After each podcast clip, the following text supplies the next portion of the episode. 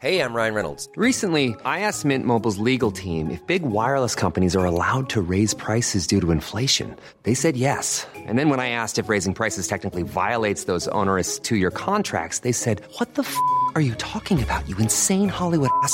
F- So to recap, we're cutting the price of Mint Unlimited from $30 a month to just $15 a month. Give it a try at mintmobile.com slash switch. $45 upfront for three months plus taxes and fees. Promo rate for new customers for limited time. Unlimited more than 40 gigabytes per month. Slows. Full terms at mintmobile.com.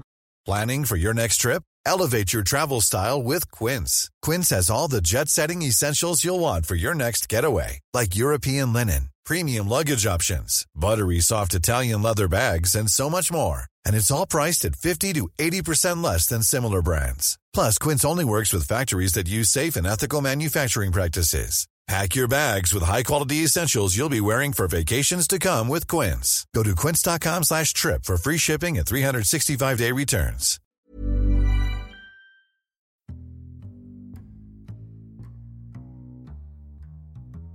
Welcome to the Insomnia Project.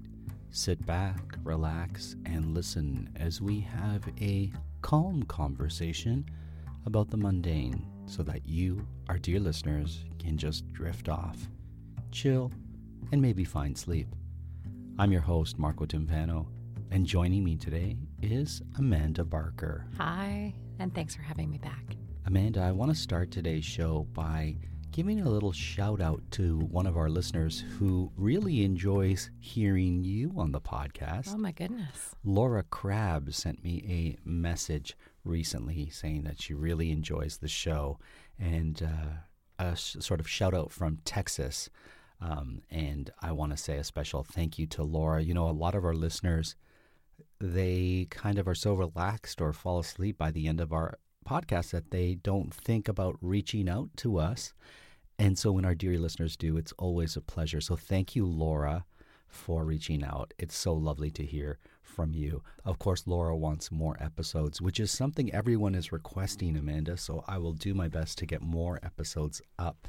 I think that's our back to school promise to get some more episodes up on, you know, uh, as we sort of get back into some type of routine. I just wanted to say thank you to Laura. And yeah, sometimes people wake up and, uh, you know, the next morning send a little review or a positive note or, um, you know, that type of thing. But I do love Texas. So it's really lovely hearing from somebody from Texas because it's such a great and fascinating state. And I've had many, many wonderful memories there. We always have a good time when we're in Texas. We do, Yeah. yeah. Fort Worth, uh, I particularly love. I think it's such a great town. Excellent. Well, thank you again, Laura. And today we're going to talk about something that we did yesterday. So we're going to escape from uh, Texas. I shouldn't say escape, but we're going to leave Texas for now, and we're going to talk about Paris. The City of Lights. Indeed, the the the city that brings you down a wonderful canal. So many um, beautiful memories of Paris. The Champs Elysees, The Louvre, Père Lachaise, Notre Dame, Sacré Coeur, Montmartre. uh, the Latin Quarter. Uh, oh no, I think you've stumped me. Um, the Louvre. I, we- I said the Louvre. yeah, that might be it for me. But that's not the Paris we're going to be talking about. We're going to be talking about Paris, Ontario, which is a town or city in our province, about an hour and 20 minutes away from where we live. hmm Slightly different Paris. Slightly different Paris, but beautiful nonetheless. And the people there are lovely. And we had the opportunity to go down the, um, what river was it again? Not the Seine. No, not the Seine. It The was Grand the, River. The Grand River. We booked ourselves on a little excursion with a couple of friends. If you saw the Instagram story I posted yesterday, and yes, I'm trying to learn how to do the social media better, so I'm posting Instagram stories. I was in a canoe saying that today's episode was going to be a day late because we were on the Grand River doing a tandem canoe trip. So you were in a canoe that was attached to another canoe. That's right, we both were. We both were. Yeah, we were in side by side canoes, which I guess equals a catamaran, which I didn't realize. I don't think so. I think Well, it's no, just it tandem does. canoe. I think it's two sort of vessels that kind of are side by side that float on top of the water. So I don't know. I have to look up the the, the full definition of catamaran, but you know, a, a, a type of raft. Um, certainly, it's a good term for what we did, but basically, it was two canoes with a pole, kind of couple poles in between, kind of like hockey sticks. kind of like hockey sticks, and they were duct taped sort of to the canoes to, to, to attach them. So it was kind of makeshift, but honestly, really, really wonderful. and sturdy. And I know it sounds it was sturdy. It, it- doesn't sound sturdy. It doesn't sound sturdy. It sounds a little bit, you know, sketchy, but it wasn't at all. It was Mm-hmm. really lovely. I was in the back of the canoe along with our dear friend Melissa D'Agostino in her tandem canoe. She was in the back, and you and her husband Matt Campagna were in the front. Mm-hmm. So you you guys did paddling. We did a lot of um, steering and what do you call it? Uttering, I guess. We were the utter. Uttering with the Nor and uttering directions to us. That's right. As well, verbally. Verbal utters. Well, because at one point we were we were all paddling, but we were putting our oar in at different times, and so I was like, we really need to put our oars in at the same time, and so I shouted out the directions on how to do so. Yeah, um, it was uh, it was such a fun experience, and uh, you know our canoes filled with with water at one not filled with water, but certainly more water than we expected because we were sitting on sort of the raised bench part of the canoe, which is meant to be sat on. Uh, so I think we had in our brains that maybe our feet would get a little wet, but we didn't realize uh, the water actually can can it, it's not rapid certainly but there are waves and splashes the way any river worth its salt uh, can have and so there were parts where we you know we'd be near rocks or something and so there was a lot of splashing going into the canoe but it was certainly a lazy uh, gliding trip for the most part Well, the wonderful thing about the trip on the Grand River is that we start at a lovely place. We started at a pub, which is interesting. There, so there's a pub. You, know, Right. you know how a lot of restaurants and beautiful places like to be right on the river. Even in France, in the left bank, you'll see a Sure. lot of you'll see a lot of uh, restaurants and and uh, what do they call them in France? Uh, bistros Bistros, thank you, right by the river. Likewise, there is this pub that's right on the river, and that's where we got our our canoes. And so it's like, oh, we could have a pint there before, but we decided not to because we were going to be on a river that we weren't aware of, and we did have a guide in a kayak just in case. Um, maybe they sized us up and said, I think we should put a give them a guide give them a guide. yeah And once we got on the river, Amanda, the beautiful thing uh, uh, amongst seeing the beautiful trees and the beautiful homes that sort of line parts of the river and going under these gorgeous bridges were seeing the wildlife. Yeah, absolutely. Um, so we had done a river trip a few weeks ago, and that's what inspired this river trip. That one that we did a few weeks ago was a little bit shorter. Um, we were on little inflatable rafts. This one definitely felt a little bit more like we were leaning into the Canadian wilderness True. and uh, it was a gorgeous, gorgeous day for birds. So we saw so many beautiful, and I know we talk a lot about birds on this program. This this season it's been birds nonstop. Well, they're gorgeous creatures, and uh, sometimes we forget to to connect with them. And I, I certainly have never really thought much about birds until this year. But being on that river, we saw so many gorgeous birds. I don't know that we know all of the birds that we saw. We know a few of them. Well, the one that we kept seeing that was always that always left me awestruck was the blue heron. And The- you were the one who identified the blue heron first, Yeah. So on our first rafting trip a few weeks back, which was more of a lazy river right. trip. So we'll call that one the lazy river, and that was in Kitchener.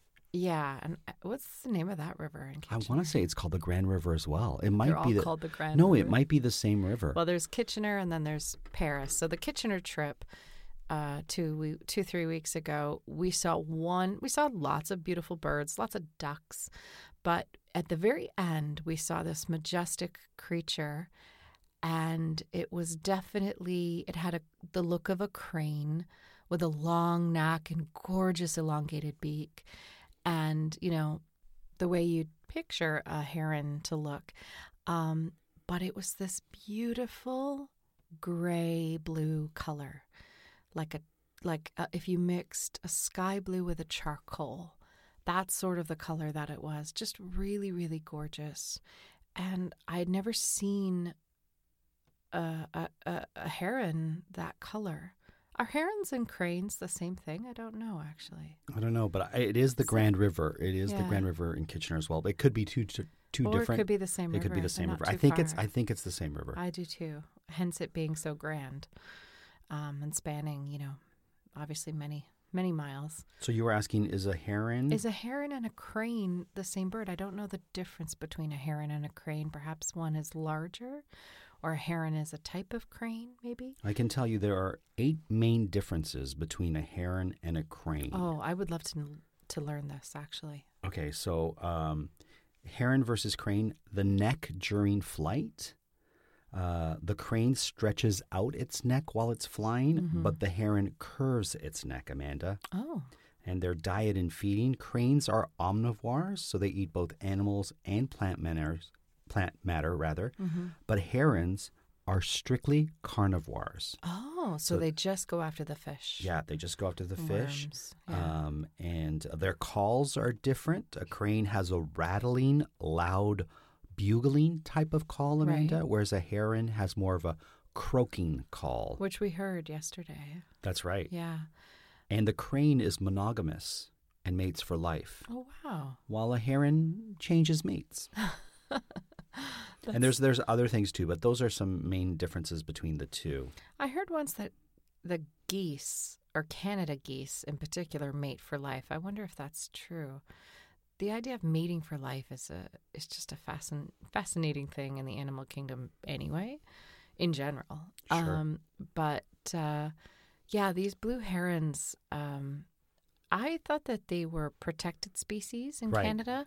They're certainly, I mean, you're not going to see a blue heron downtown Toronto, that's for sure. And this is only an hour from Toronto. Mhm. And I will say this river that we were on yesterday, the Grand River in Paris, was, I mean, we must have seen, honestly, 30 blue herons in that time. Yes. 30 different blue herons. Um, we saw, you know, two together often, um, since they're they're dating or whatever. Um, I don't think we saw any babies, although I don't know what a baby blue heron would look like, so I really have no idea. But we did see other birds as well. I should mention that the blue heron has a kind of bluish gray or grayish bluish a feather color. So it's not it's not a bright blue, but it's more of a deep steel blue, right, Amanda? Well, that's what I said. I said if you mixed a charcoal with a sky blue, that was sort of the color. And some are more blue and some are more gray. Sure. So you may see a gray one and not sure because it doesn't really appear completely blue in color. They are gorgeous though. So yeah, we saw about 30 of those. Um, we saw some beautiful blue jays as well, lots of bluebirds. Um, although actually now that I think about it, they were smaller than the blue jays we normally see, so maybe they were in fact blue birds versus blue jays. Um, and we saw uh, what other birds did we see? We saw a cardinal, but it was on the on the Grand River, but we weren't in the canoe when we saw Mhm. it. And cardinals are always spectacular. They're red, and that cardinal was smaller than the ones we'd see in Toronto too. Smaller and a little lighter in in its reddish, almost an orangish Yeah. color. And one of the birds that I love, whenever I see one, and we were able to identify it, is the common loon, which is a a Canadian bird or North North American bird uh, that is just spectacular. so I think. beautiful. And they have a real distinct dive, the way Mm-hmm. they dive almost on an angle, hmm 45 degree angle right into the water. And what I love about the loon, and we got to see this, is oftentimes when they take off from the water, their their feet, what do you call those? Those webbed feet. Their their feet will kind of like touch the water a couple times before they take off. So they kind of like They paddle their way out of the. They paddle their way into the air Yes. in a sense. Loons have such a serenity about them.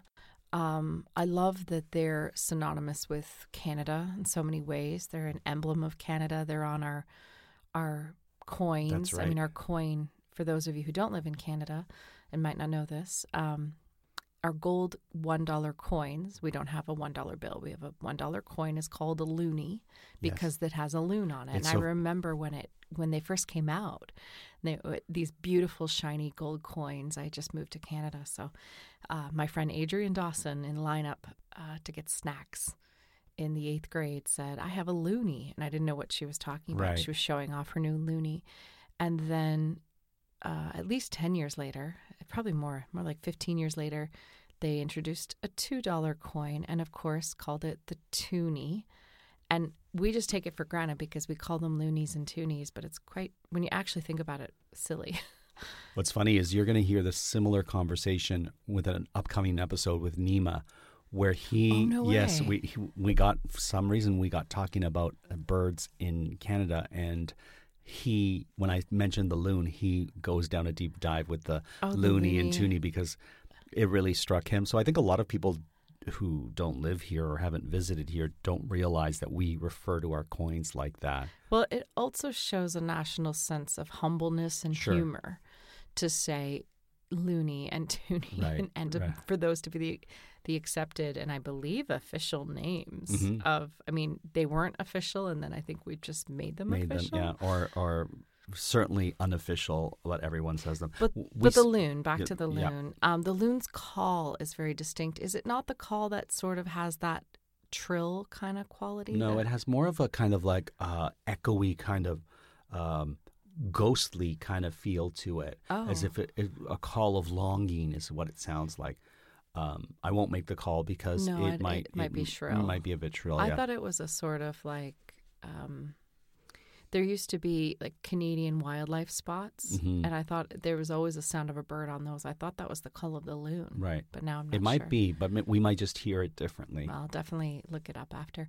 Um, There was a little teensy bird that that would uh, fly close to the water that I wasn't able to identify, Mm-hmm. and we also saw deer and a, uh wild turkey, that was another bird we saw, a wild turkey, kind of bopping around in the field. which was right incredible. next to a deer. I looked at the deer. The deer was very interesting to me because, you know, I grew up in a place where we did have deer and we'd see them. But this deer, I think it was younger. Uh, I think it was a doe. hmm Um, it had very big eyes, which they do. Sure. Hence the term deer in headlights. But right, but it and it they weren't in our. It was or doe-eyed. doe-eyed. Yeah, Mhm. I think I I've never quite seen a deer's eyes this big. It almost seemed like an animation. The deer was so happy to see us, unlike other deers I've ever encountered. It didn't, you know, we were just driving slowly down a gravel road at that point, and um, this was when we had gotten out of the raft or the canoes and just looked, saw this deer. It just saw us. It was just munching on some leaves, very happy, wide eyed. I should mention, dear listeners, Amanda is great at spotting wildlife, and she was the one who spotted the deer. No one else in the vehicle spotted the deer, and you'll often do that. You'll be like, like oh look, and you'll point out some animal in the distance. I so think you, when you grow up in a place that is surrounded by woods, you are always looking at, you're looking for wildlife and you're used to seeing it. So I think when you become more used to seeing it, then you begin to look for it. Moose as well. I'm always looking for moose, moose, deer. Um, but you're very good at seeing the wild turkeys. You're the one who spotted that one. It takes a turkey to see a turkey. so okay, Amanda, we're we're out of the canoe, the tandem canoe. We're away from the little uh, forested area and the gin, ginseng farms. That's right. So coming out of so anytime you do a rafting trip, you obviously start in one place and end in another place because you're following the the natural flow of the river. And so of course we came out 3 hours later I think in a very different place um, but also near Paris. So we took this dirt road, saw this deer, this wild turkey, and then we drove past some farms. That's right. But they were different farms than what you'd normally see in Canada with a different, um, Crop. Yeah, a different crop, a low crop though. They almost looked like vineyards, but the crop was low. No, to me, I thought they look like tobacco fields, but that's not the tobacco leaf. Right. And that's why I asked our the person driving, who was also a guide. I said, "It looks reminds me of tobacco, but the leaf is not tobacco." And it's an interesting sort of point because tobacco used to be a really widely um, uh, Harvested- cultivated, crop, Mhm. and there's less demand for And it. And he said they replaced the tobacco in those fields with ginseng, Yeah. Canadian ginseng, um, which, you know, I've seen Canadian ginseng in stores, certainly, but I, uh, as I think our listeners know, used to live many years ago in South Korea. And of course, ginseng is one of the biggest products in South Korea. Sure. So when you take the train through the southern part of South Korea, you do see ginseng being grown everywhere. So it looked familiar to me, but not familiar in a Canadian way. right. Uh, and yeah, it's it's ginseng, which is amazing. So there's a lot of ginseng farming going along in this area of Canada. Yeah.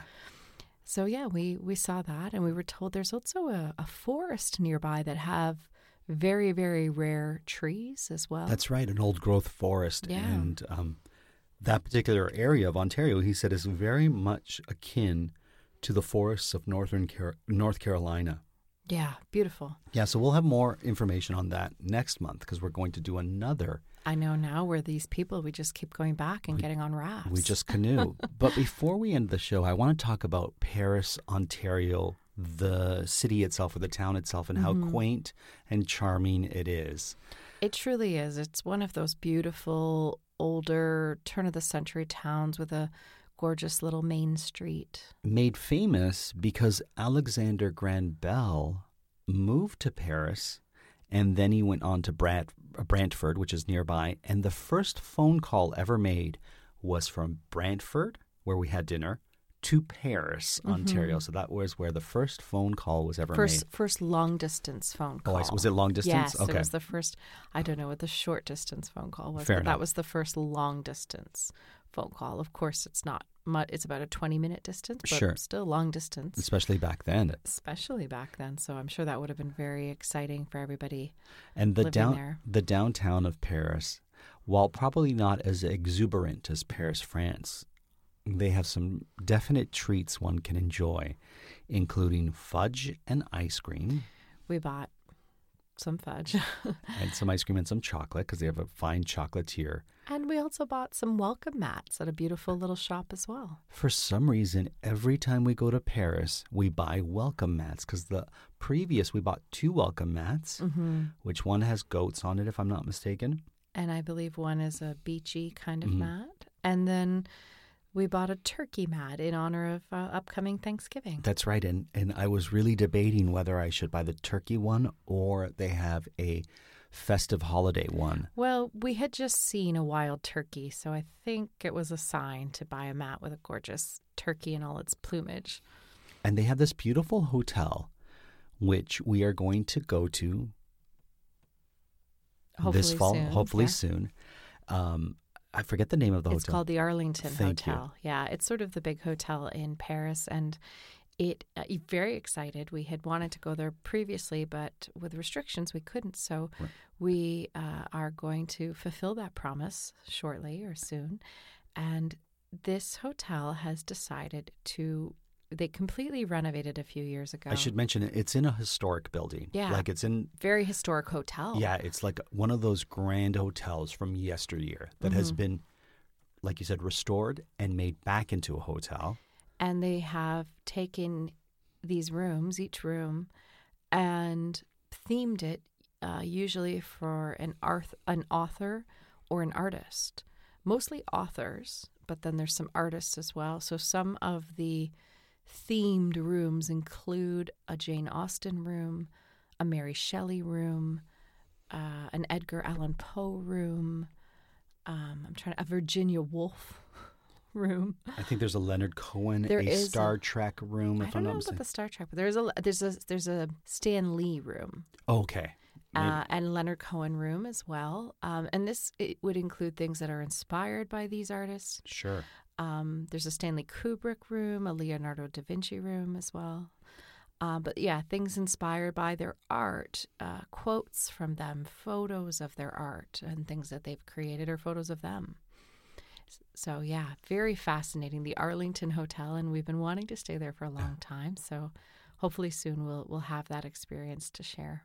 Um, this has been a love letter to Paris, Ontario. The mayor is David Bailey. Maybe he'll uh, give us a shout out in uh, the next city hall Well, meeting. Yeah, it's our new favorite town, and Mm. we encourage our listeners from all over the world to think about a little a little Paris as they drift off. Yeah, when you need a little Paris in your life, you can find it nearby. At least we can. It's only an hour away. We also went to a beautiful, and I know this is going to sound a bit odd, fishmonger place. And, and oh yes, that's right. our listeners might know that I have affinity to going to fish markets and speaking to fishmongers. And there was a really adorable fish market that we drove by, and Amanda actually said to our friends, "Do you mind if we go into that that fish market? I believe it's called the Jigs and Reels Fish Market. Um, and the only reason that, that that I'm even mentioning that is because jigs and reels is one of those things that you hear a lot about on the East Coast, particularly Newfoundland,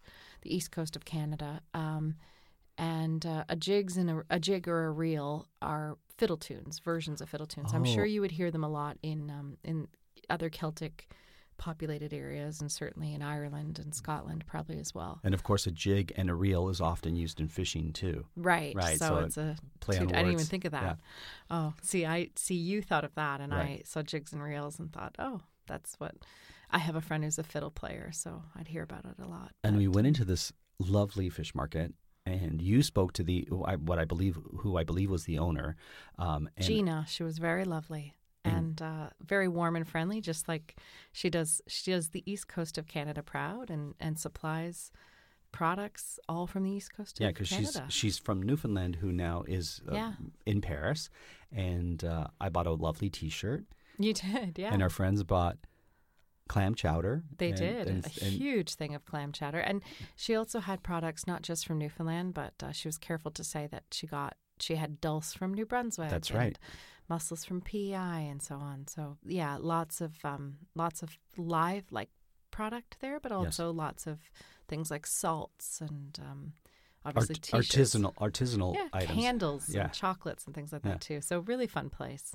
Yeah, a lot just a hidden treasure in Paris, Ontario. And when we go back, we're going to venture in there because they also have lobster rolls you can get, and I know you're a big fan of I am lobster a big rolls, fan. I don't generally go into my love of foods, right? um, but uh, I'll definitely go in and maybe get a candle or two and maybe a lobster roll. Well, dear listener, thank you for taking this sojourn to Paris with us, City of Lights, City of Lobster. You'll hear more after our next trip there. It's the city of lights for some. For us, it's the town of river rafting. There you go. And I hope wherever you are, you have a quaint, beautiful city you can get to. And I hope you were able to listen and sleep.